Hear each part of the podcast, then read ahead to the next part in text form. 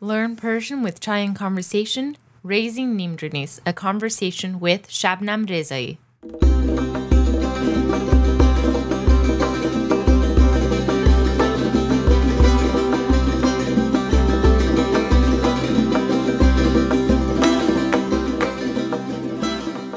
Hello and welcome to Raising Neem-Roonis, conversations about passing on Iranian culture and language to the next generation. My name is Layla Shams and I am your host. Today's interview is with Shabnam Rezaei, co founder of Big Bad Boo, a production company that specializes in animated series for television and especially television shows that showcase different cultures and languages. I actually met Shabnam many, many years ago in New York. I was working on a board game that teaches kids the Persian language, and Shabnam interviewed me for a really successful blog she had at the time, in which she wrote about Iranian culture, a blog named Persian Mirror. Shortly after, she produced a short animated film called Babak's First Nowruz, which was about a little boy learning about the Persian New Year. The film featured the voices of some famous Iranian actors and actresses and was a huge hit. So after that, she went on to found OzNoz, which is a video subscription program with tons of Persian and other language children's television programming, and she also founded the Big Bad Boo Studios with her husband Ali. Big Bad Boo is an animation studio and produces lots of amazing programs, so she's a very busy lady. Since I met her, she has also had two Neem-Rooni kids, daughters. I know because of her work, it's important for her that her kids be able to speak multiple languages. I didn't realize, however, that she would be the only person I interviewed to remain successful in speaking to her kids exclusively in Persian. So let's listen to the interview now and see how she does it. Also, again, this interview took place while New York City, where Shabnam lives, was in mega lockdown and in pretty bad shape. Things were not easy at the time, and I hope they've continued to get better since. Shabnam Rezaei, thank you so much for talking with us today. Thanks for having me on your show, Layla. I'm very excited to be here. Me too. So I wanted to start off by saying this year my older son turned three and a half, and I showed him Babak's first Nowruz for the first time. Yeah, it was a lot of fun to watch. I hadn't seen it in a long time, but it really helped to get him in the Nowruz spirit. And I actually signed, tried to sign up for a subscription to OzNoz's content after that. And I was surprised that you guys have unlocked it during this period of time. So thank you so much for doing that. Yeah. It's been quite a blessing. Absolutely. I, I went through the same thing just a couple of weeks ago. We had a really tough time trying to get into the Nowruz mood because of Corona. And my four year old, for the first time, I let her watch and Friends, the first Nowruz, and I went through the exact same thing. It was just revisiting the show from a long time ago. I hadn't seen it myself in a couple of years. And of course, I know every frame of it and every line of dialogue by heart. So it was really nice to see it again and it's actually it's aged so well and i feel like it's even more applicable now than it was back when i saw it. I mean obviously i saw it the first time before i had kids but i feel like it's it's aged really really well. Oh yeah thanks. Uh, i think it's it's a very universal timeless story for sure. Like that struggle of am i iranian? Am i american? Where do i belong? What do i celebrate? I think for as long as you're going to have immigrants and people coming from one country to another that feeling of being left out is a universal feeling and we're all going to kind of empathize with Babak when we watch that show. So, yeah. Definitely. Well, so you started OzNoz before you had kids, and even before that, you started with a blog called Persian Mirror. Is that right? Yes. And you talked about Iranian topics, and I think that's how you and I first met many, many years ago. And so you had an interest in these topics before you had children. So can you tell us a little about your professional background and what made you interested in making this type of content? Sure. I studied computer science engineering and German literature at University of Pennsylvania and started working on Wall Street at a boutique financial software company in New York right after college. And it was a great career. I was moving up the ranks. I lived in London and lo- opened a London office then came back to New York, and September 11th happened in New York. I was living across the street from the World Trade Center, mm-hmm. and it was a huge shock to my system. It was reminiscent of living through the Iran Iraq War and the revolution when I was a child in Iran, and it really uh, had an effect on me. And all the negative stereotyping of Iranians being terrorists in the media shook me to the core. And I wanted to do something to change the narrative around Iran, Persian culture, uh, and language. So I started Persian Mirror on the side as an effort to try and change that narrative.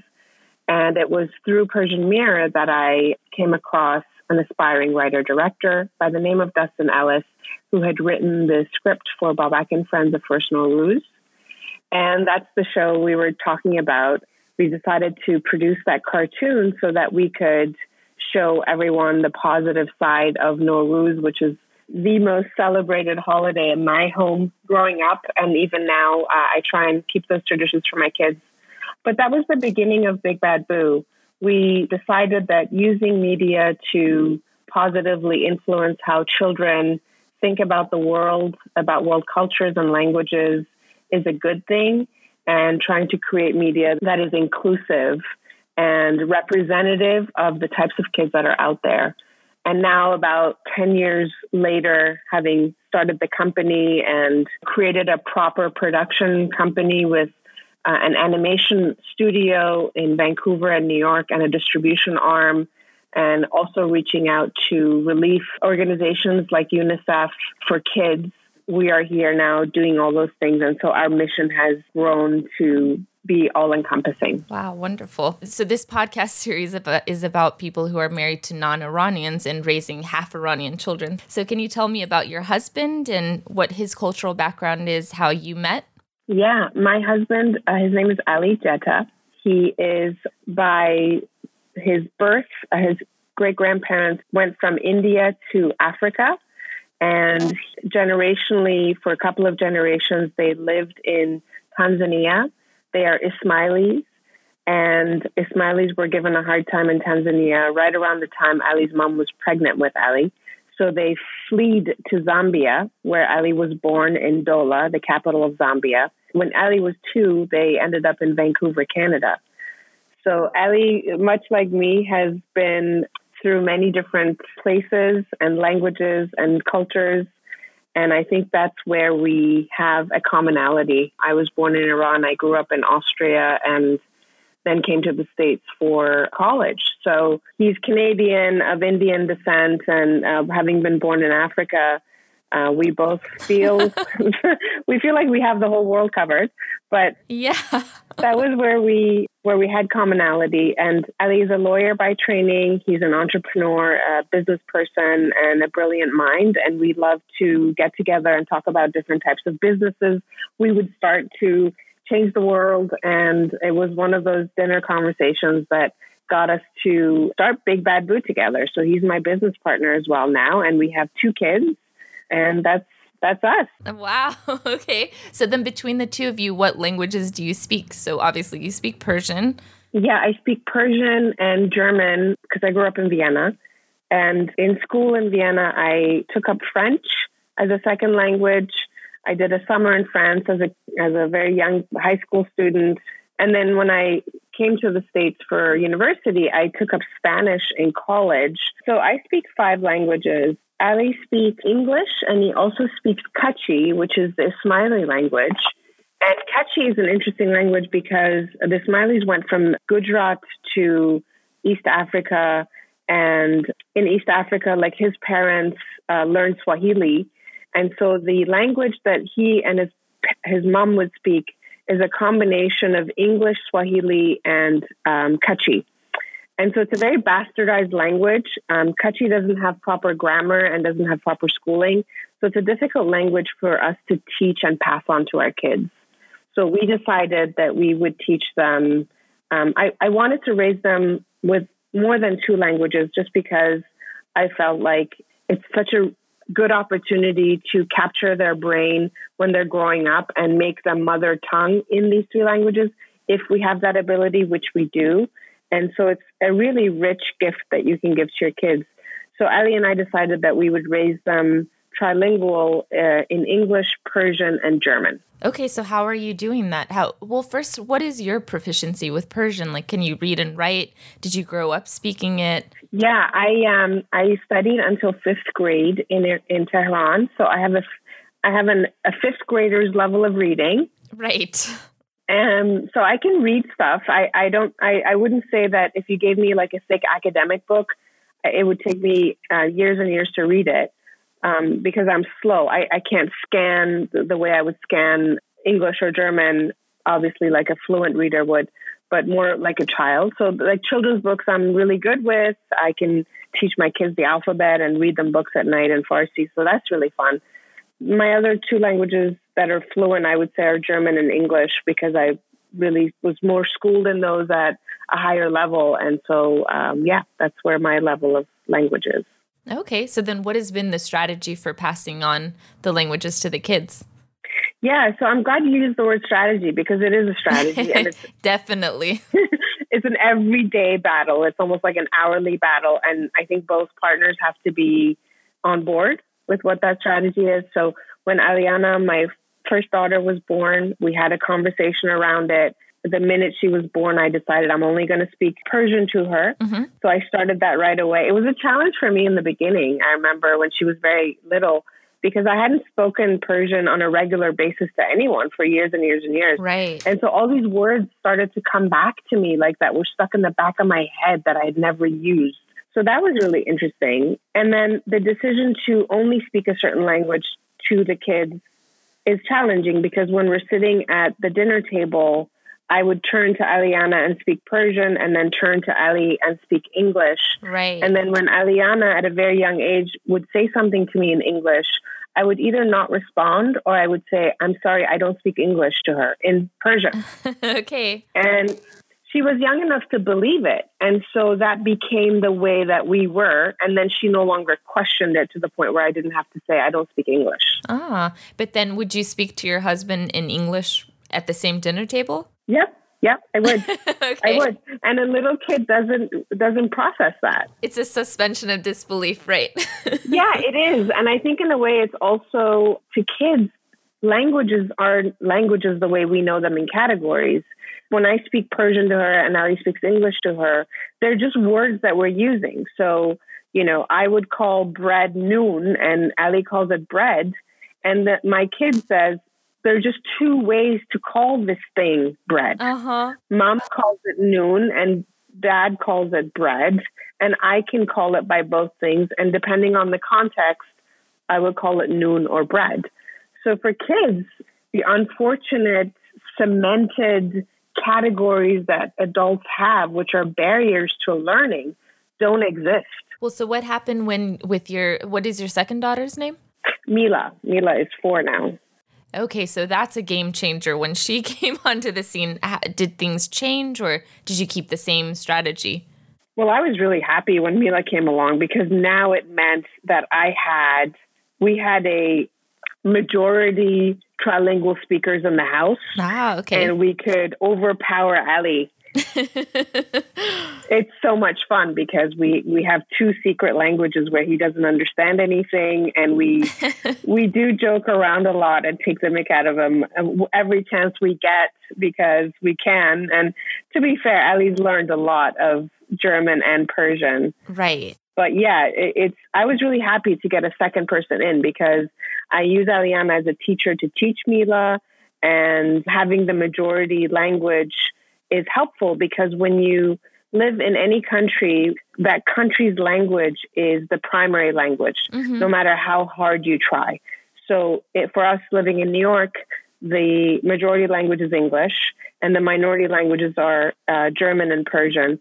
And so those minority languages are always being fought to get airtime with my kids because they hear English on the radio, on television, in their environments, on the street, from the nanny, from their father it's the winner language. The brain, the human brain is an incredible thing. It wants to take the easy way out and be lazy. Mm-hmm. So, by that, what I mean is if I'm looking at the bread and the word bread comes to mind and not the word noon, I'm going to use the word, word bread if I know the person that's listening to me speaks both languages. Right. It's the reason I don't speak English to my kids because they will not get a response from me. And it forces them to think of the word noon as opposed to the word bread. And it makes their brain think and it makes their brain form a different way because now they are forced to use those words. Mm-hmm. But then how does it work practically? Like if you're all sitting at dinner, are you having two conversations? Then is everybody having two conversations all the time? Yeah, it's a real challenge. And yes, we're having multiple conversations. Sometimes I'll turn to Ali and say one thing, and I'll turn to Aliana and speak in Persian, and then I'll if it's a communal conversation, I'll have to translate to Ali what I just told Aliana. It is it is a definite challenge, and I think once they're older, we're going to come out of the forced languages right. because they'll have something formed in their in their brain. But you know, it, it's a language can't be it can't be a, a luxury item. It needs to be a necessity in order for someone to use it. So, for example, when my father is able to visit us from Iran, which is very rare, but when he does and the kids are with him, they have to use Persian to communicate with him because his English is not that great. And so that language is being used out of necessity. And that's the time when you really learn it. So whenever you can create situations for your kids when they have to use that second or third language as a necessity, that's when you know you're truly winning. Okay, okay, I like that. Well, you're the first person I have to say out of out of the six that I've interviewed so far who has been successful at speaking to their kids in Persian. So I'm very excited to hear this. oh wow, okay, maybe my strategy is working. oh my goodness, you're the only person. Everybody else so far has said, you know, has had challenges with it because Eh, you know, everyone I've interviewed has been married to a non Iranian who can't speak the Persian language. And so the family language is default English. And every and especially when the second kid comes in, even if they've had some success with the first kid, as soon as the second kid comes in, they start speaking English together and then that's it. It's over. So I'll ask you this: like, do does the parent, the Persian-speaking parent, refuse to answer, or do they answer in English? They eventually answer in English and give up. Yeah, see, I think that's I think that's the one rule. If you can stick to it, and I know it's not easy. It's a, it's like right. I said, it's a daily challenge for us. If you can stick to it, I think you'll see incredible results. Right. So you've answered this a little bit, but why is it so important for them to be able to speak Persian? Because like you said, it is a challenge. Like you've you've had to work on it every single day. So so what keeps you motivated? So, first of all, just from a science perspective, we know that bilingual or multilingual kids, their brain is formed in a, in a different way. It helps them in their think in their critical thinking capacity, and also later in life, when much much later, it can have effects like delay diseases like Alzheimer's and things like that. So, from a scientific perspective, there are many, many benefits to being bilingual and multilingual. And I'm not, not a scientist. There are multiple articles people can look up. So there's the science reason for it. The other reason I would say is that it's very, very difficult for adults or people beyond the age of 15 to learn a language like a fluent native speaker. Uh, you have a much better capacity of hearing and formulating the tone and the sounds of a foreign language or, or, or other, another language, not a foreign language, another language if you do it very early on. So for me, the motivation is to get them to speak like a fluent speaker and be able to converse in these other languages so that they have that ability. Why why is it important that they speak a second language? Obviously there are many other reasons, one of them being, you know, that it gives them a skill set that will set them apart from other people when they're competing in the workplace or one day when they're going to go to college and write on their resume what are the things that sets them apart. But for me, the most important reason for teaching my kids Persian, in particular, also German, is that it creates a sense of identity for them as to who they are and where they belong. And the sense of identity that you give to your children builds in them self confidence. And having that self confidence will take them through life like you wouldn't believe. The sense of identity of who you are and knowing that you are loved, knowing that you have a heritage and a background and a family and roots gives you self confidence. And to me, that's one of the most important gifts I can give to my kids. That's wonderful. I feel like uh, Babak's first Nowruz definitely showed that very nicely. I felt a big connection with that. Great. What do your daughters speak to each other? So they speak in a jumble of three languages, much like my ah. brother and I did when we were growing up in Vienna. Uh-huh. And this goes back to the convenience of the word that's in front of your visual brain when you go to speak. So if I'm with my brother and I'm like, hey, pass me the bread, and I can't think of the bread, and all the words that I know how to say bread, I'll just say the first one that comes to my mind because I'm lazy and because I know my listener, my brother, speaks all the languages that I do. So it's the same with my kids. When they're talking, they would be, you know, saying a couple of words in German in there. We conjugate German words in Farsi or Farsi words in German.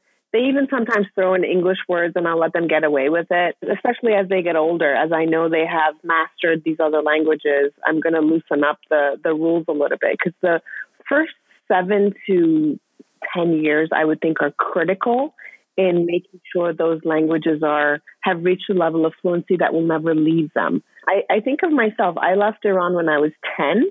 And even though growing up after that, I pretty much didn't use Persian very much, it has stayed with me to my core. So if I can get my kids to that age, like around 10, speaking fluently, I, I, think it'll stay with them. And obviously, it helps to read books and have media and shows and family to talk to so that you're reminded of it all the time. But that's kind of how I see it. Okay. And can they read and write too? So Ariana's uh, learning Persian writing right now. She goes to Pardis, which is a great school here in New York on Sundays. I'm really encouraging the reading and writing because that to me that's a huge part of the language. Right, right. And that for me was a big my my mom had the first class for children in Dallas to to teach us how to read and write. So we had this little community of kids learning how to read and write and I feel like to me that was instrumental to keep me oh, interested. Oh, it's, it's so huge. A community at Pardis is such a nice group of people. The teachers are lovely and sweet, and they're all so talented. They're all artistic. And so, again, to my point of not feeling weird or left out and feeling like there are other people like you, the communities at Pardis are so important to us because Eliana has all these other friends who, like her, are trilingual and it's perfectly normal. And it's something that makes them so special and so proud of who they are. Right, right. So, in what other ways are you passing on the Persian culture? Do you guys do Nowruz? Do you do all the holidays? Yeah, we're really big on Nowruz. Um, my mom was really big on Nowruz when we were kids in Iran. She would set out the biggest Hafseen tables, like the entire dining room table, uh-huh. filled with like sweets and candy, and we would do egg coloring and the sabze, we would grow it. So I, we do that big time now with my kids. And one of the things I've loved is having her friends over from our neighbors to friends at school. And then she takes pride in explaining the Hafseen to them. Nice. It's super cute. So that's one of the biggest holidays. And Charshanbe Suri, of course. I found these little fire pits that are discs. What? yeah, the size of maybe like a, um, I don't know, like a, an iPad or something, but round and I, I set out three of them on the ground, and the flames are not too high and not too low, so that kids can jump over them. And so we do we do Charshanbe Suri, and it's super fun. Are there other ways that you pass on the culture? I mean, we keep in touch with my dad in Iran a lot. Every weekend, we FaceTime or WhatsApp with him. He is always talking about different cities. He's a very well traveled, well read, proud Iranian. So Aliana at Pardis might be doing like a, a project on the different cities. So she created this book with like Mashhad and Isfahan and all these other cities and what are the different foods, the different dances from the different regions.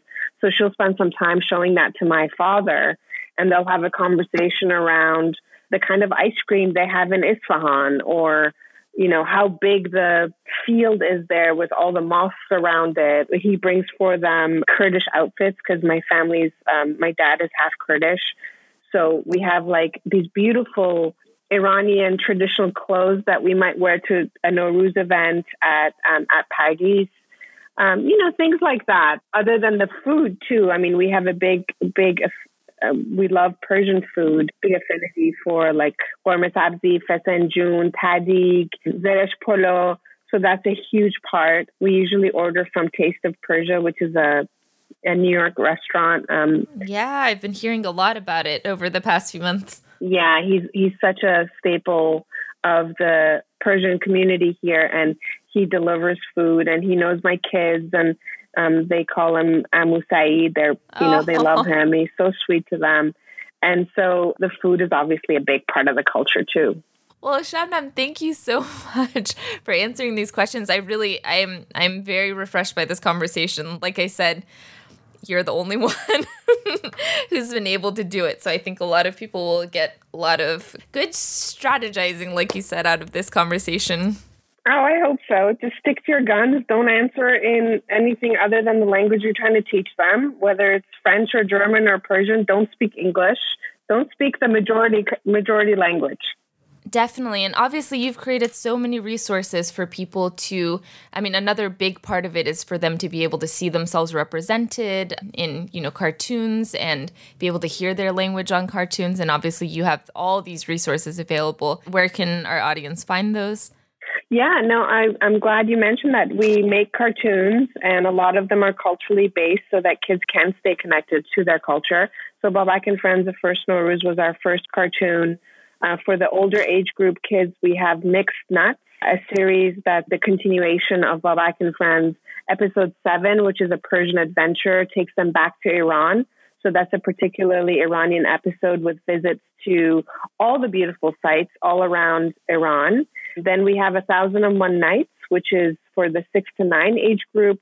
That is on OzNoz. All of the shows I'm mentioning right now are on OzNoz, which is our SVOD platform um, that's we've removed the paywall for Corona, and uh, parents can access all the content for free. OzNoz has content in multiple languages, so Persian and English, German, French, Spanish, a whole bunch of other ones. A Thousand and One Nights and Nuts are also on Amazon Prime Video if you're an Amazon Prime customer. Uh, and those are in English. But like I said, if you want the Persian version, you can go on oznoz.com or download the app. After A Thousand and One Nights, we've done Lily and Lola. That's a mini series that is available on Amazon Prime, OzNoz, as well as our YouTube channel. We do have some full episodes now of Babak and Friends Mixed Nuts and Lily and Lola on the YouTube channel. Um, if you have listeners in Canada, we have a new series called 16 Hudson that's on TVO Kids, SRC Radio Canada in French, and Knowledge Kids in British Columbia. And that can be found in Persian soon on OzNoz. And then for the American audience, uh, we launched a show called The Bravest Knight on Hulu. If you're a Hulu Hulu subscriber, that's a great show to watch as well. But all of this is on bigbadboo.com if people want to see what other properties we make or want to learn more about the shows or have feedback for us. I love to hear from people if they want to write in and tell us what worked, what didn't work, what did the kids love. Those at the end of the day are our critics, and I want to hear from the kids. Right. Well, we've been having a great time watching all these cartoons in the Persian language. It's a very easy way for parents to have an immersive experience for their kids, you know, in the Persian language. And I actually I want to ask you about there's a cartoon that you have on there with the pencils. Do you know what I'm talking about? Yes, I do. Yeah, so what is the story with that series? Is that from Iran? Yeah. So what we what we did at OzNoz because we knew that our production company Big Bad Boo couldn't create content fast enough, and I wanted a huge library of Persian content for families like you and myself. So I contacted other producers in all the languages, and one of the places where we had the most success were public broadcasters because I knew that they would create really good educational content that was high quality. So a lot of the content you see on the Persian channel of OzNoz, which is not Big Bad Boo content, tends to be from IRIB in Iran, which is the public channel. And they're made by different producers in Iran, but we've selected only the highest quality ones of their lib- library. So coloring um, coloring pencils is one that I really like. Our Home is another one. It's a claymation that Khanema that um, Mila watches a lot. And then another one that she really likes is called Babak and Babak the Little Painter, Babak Fanakashiyash. It's about a little boy that jumps into painting and it's really great. And then the Hush Hush Bahush series, which is me and my family in colors. For the real little ones, they teach uh, colors and words. And I know that just having your your kids hear this stuff will will make a difference. You would be so surprised how much they can learn from media in terms of their second language uh, learning ability. So while studies have shown that maybe there isn't that much influence, I know my kids after they watch a show, they start using that vocabulary right away in our daily conversation. So I try and get in at least half of 50% of their screen time for in our house has to be of the other language, either German or Persian, and I let them choose. Exactly. I think that's a great tip because for me, you know, living in Austin, we don't have this big community of, uh, you know, we don't have this Persian school like you're talking about, and we don't have a big community of Iranians around us. But every time, you know, we'll go on OzNoz and we'll, I'll put that Persian filter on and we'll watch some of these cartoons. And there's a huge difference afterwards. My son is a lot more eager to speak Persian with me because he's, you know, he's seen it on the TV which is something he loves. you know, it's a big treat for him.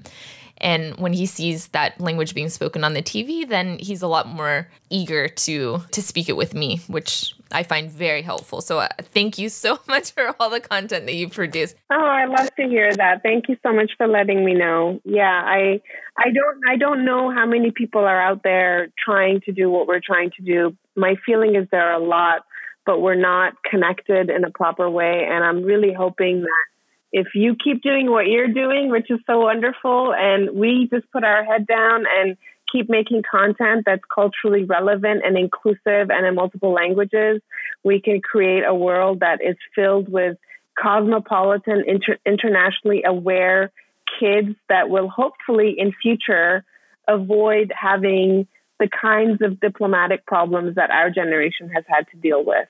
So that's ultimately the goal for me. well, that gave me chills. I definitely agree and and it is really the best content. I look for this stuff all the time and it really is such wonderful work that you do. I really appreciate it. I appreciate it even more now that I have kids. I've always been a big, big admirer of your work, obviously, but I'm hundred percent. Um, I'm a, I'm a big fan of yours too. So it goes both ways. Thank you for doing what you do. Well, thank you so much for talking with me today, and and I know it's very trying times. Uh, hopefully, we'll be out of this soon, and better days ahead. That's right. To better days ahead. Thanks for having me. Thank you for listening to the interview. As Shabnam said, Big Bad Boo's content is available on Amazon Prime and Hulu, but you can also see it all on oznoz.com, which is currently completely free. We'll have a link to that website on the show notes for this podcast episode. And I'm also the host of the language learning program Learn Persian with Chai and Conversation, where we have a ton of resources for learning the Persian language for children and adults. So check that out at chaiandconversation.com with Chai spelled C H A I. You can also subscribe to this podcast to hear all of our language lessons and other interviews for free. Thanks again for listening, and until next time.